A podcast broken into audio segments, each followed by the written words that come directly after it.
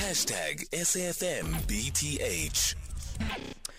And we start off with uh, the story with um, the Gauteng Partnership Fund, the CEO, Lindiwe Kwele, now joining us on the line. Earlier on today, Gauteng Human Settlements MEC, Lebogang Maile, released an investigation report into the loans offered to Nonkwelo Investments, owned by Nceba Nonkwelo, who is the Deputy President Paul Mashatile's son-in-law. According to Maile, the investigation was unable to make conclusive findings whether all applicable policies, procedures, and other laws and regulations were followed in approving Nonkwelo's investment loan due to certain crucial documents um, that the Gauteng Partnership Fund failed to locate. Lindiwe Kwele is the CEO of uh, the GPF and now joins us on the line. CEO, good afternoon and thank you so much for making time for us. Good afternoon, Adrian, and good afternoon to the SAFM listeners. So, why were the findings inconclusive? What happened to the documents if uh, you were also given access to the minutes of the board meetings? Uh, thank you for that question. I just want to clarify some few issues here. Um, in terms of some of the documents that could not be found, it's not in relation to the board minutes or the investment committee meeting minutes, but it was in, re- in reference to the, the minute of the onboarding process, which was an administrative process. But in terms of the board approval processes on all the committees as well as the board minutes, mm. that was uh, submitted. Um, I just wanted to clarify that. So what the, the, the investigator had an, had an issue with was the process where you're advertising uh, for the opportunity for the beneficiaries to be onboarded, as well as the minute of the committee that does the evaluation for the beneficiaries. Um, but all the minutes of the board committees yeah. as well as the main board were found. Uh, we were able to demonstrate that. And, and, and I think, uh, Aldrin, it's important to indicate that the executives that are in the GPF right now were not in the employ of the GPF at that particular time. There has been some um, uh, um, uh, employees leaving the institution, but we did everything that we could to submit uh, every information that was yeah. requested. But obviously, in areas where we couldn't, there was nothing that we could do at the time. Thank sure. You. Sure, but I, I don't understand. As I'm saying, like, so you managed to get access to the board meetings, um, the yes. minutes of the board meeting. So yes. why has the committee's meeting, the minutes of the committee's meetings in the adjudicating process, how have those disappeared? It's not the adjudication in, in the context of supply chain. Um, yeah. I think yeah. let, let, let's give context because uh, how when you are bringing in the, in the, the, the beneficiaries for the entrepreneurial empowerment property fund you advertise and then you bring people on board to be taken through. That process is separate to a loan application process. I hope I'm making yep. myself clear because the loan application process gets submitted, gets, gets subjected to a, a, different process altogether, and that is the process, process that make it to the board committee, the governance committees, if I may put it that way. Mm-hmm. So um, you could find that um, when you are onboarding uh, Beneficiaries, maybe out of 50, maybe only 10 can actually bring in, um, um, projects that require um, um, approval. Um, and then that, that that's what was happening at that particular time. But also, I think it's important to indicate, Adrian, that um, the GPF of that time, for instance, uh, at the time they didn't have the Technical Credit Risk Committee. To date, we have a loan application uh, system as, a, as well as a loan management system and the Technical Credit Risk Committee that actually regulate and facilitate that particular process. Yeah. Okay, and the finding that there was no legal basis or otherwise for GPF to approve the scope change by restructuring the project from affordable housing to a student accommodation project. We know that this yeah, was done yeah. even when the process had already started, when uh, some yeah. of the applicants had actually fallen away, um, and then the scope of all of this was changed.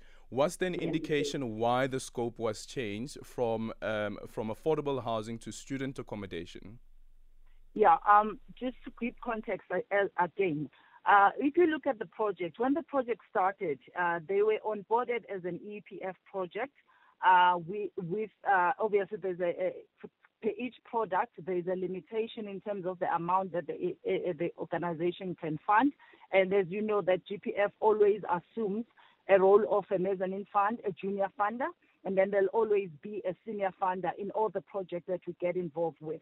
At the time, it was the GPF and the NHFC, GPF being a junior funder, and the NHFC.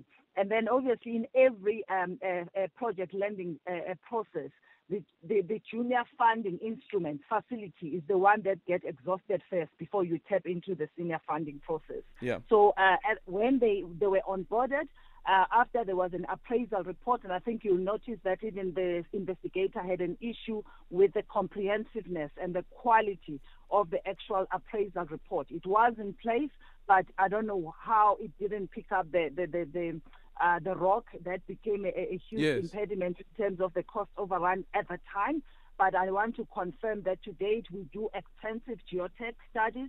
Uh, and even our team, they go on site to verify before even the report is tabled at the TCRC to make sure that everything, um, the, all uh, I's are dotted and uh, T's are crossed in as far as legal, technical, and financial due diligence. So that created a problem of cost overruns and the issue with the investigators are saying, why then did we allow, if, if the, the issue of affordability of the project viability at an EPF process, at a rental uh, accommodation uh, um, uh, housing uh, process, proved that it was not viable, what was the basis?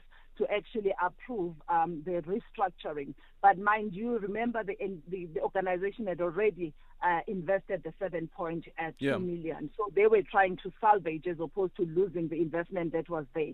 So when that investment, uh, when that process was um, being approved, the, the, the developer in question needed to also go and raise more funding because now with the student accommodation, in order to make this viable, they needed to do, uh, instead of 45 units, 90 um, units. Yeah. So they needed more money and they couldn't get the money. And that's why the project was um, uh, abandoned. And I need to also indicate, Aldrin, that um, in terms of the monies, because as you know, the public in the public uh, the public narrative has always been we dispersed uh, 30 million, mm-hmm. uh, which is factually incorrect, and the report confirms that the amount that was dispersed was only 7.2 million, and the, the investigators also confirm that the 7.2 million can be accounted for and that it was used for the purpose it was intended for. They even confirm that the settlement agreement upon which we now need to recoup the monies that were given to the um, uh, the developer, the, the, settlement process, yes, is underway uh, in line with our asset disposal framework.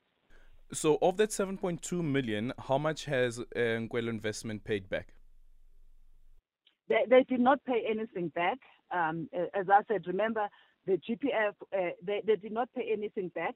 Uh, that's where the, the, the, process was abandoned, and that's where, because there are certain securities that we put in place, and that settlement agreement, you can either either go to court or you exercise some of the remedies that the, the organization can have to fast track and recover that money.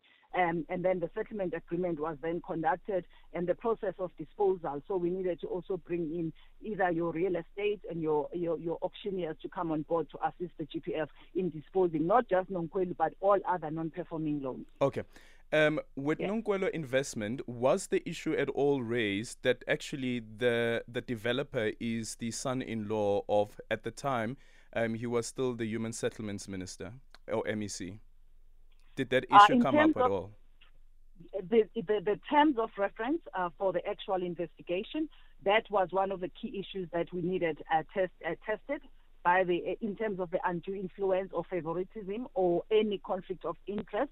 Uh, as you know, that the first uh, the rental uh, housing um, pro, approval was done in 2013, mm-hmm. and then the, the, restructuring only happened in 2017, where the person in question, as well as the um, the, the, the, the, relative, was was was involved around yeah. the 2017 at the restructuring process. And remember, as much as the restructuring happened, it was abandoned because he couldn't raise any funding. So that matter was abandoned altogether, and he couldn't even uh, exhaust the, the junior funding. So that that process okay. became yeah. But, but, but what, what was the finding? The finding was that uh, the GPF uh, trustees may be liable uh, for allowing the restructuring, exposing the GPF to further to greater risk, if I may call yeah. it that way. So GPF uh, trustees needed to have dealt with this matter once and for all when they discovered that it was not viable at a, a, a social housing perspective, when that okay. huge rock was discovered on, on site. Okay. So the, the, the appraisal report really was found wanting in terms because the geotech must look at all aspects and Sure. everything, um, and they felt that the, that that part was not uh, thoroughly done. So, so, so the part of the relative, though, Yes. was that what was that disclosed to the evaluators as well, and even before the money was made available to Nkwele Investment? The part, uh, as I said, uh, um, uh, Ed- Aldrin, that um, the approval happened in 2013. Yeah. In 30, in 2013, the M, the MEC for housing, I think it was Ntombi if I'm not mistaken. Mhm. Uh, it wasn't the, uh, the, the the DP. Yeah. So and then there was the restructuring that happens, right? The and the restructuring that- happens as um, Paul Mashatile is the is the MEC for housing or human Yes, settlements the- in Gauteng. So I'm asking at that particular point, was it disclosed to them that actually this person or this inv- developer is a relative to the human settlements MEC? Surely there is a conflict of interest, don't you think so? Uh, in the in the the process, remember, is is, is done through the GPF uh, Yes. as the entity of the state. And at the time, I think even the checking the source of funding and the the KYC process, as much as it was done, it was not as rigorous as we have now. Because even to date, we now have the anti-money laundering policy, politically exposed people, and conflict of interest policies, things that were not prevalent, prevalent at the time in terms of the policy instruments that were guiding the work of the GPF. But what the report came out with, it did indicate that they looked at the influence and the, the, un, the undue influence and favoritism, and they could not link or could not find that there was any undue influence from the uh, executive authority perspective, Eldrin. Okay, thank you so much for your time. That is uh, the CEO of the Gauteng Partnership Fund, Lindiwe Kwele.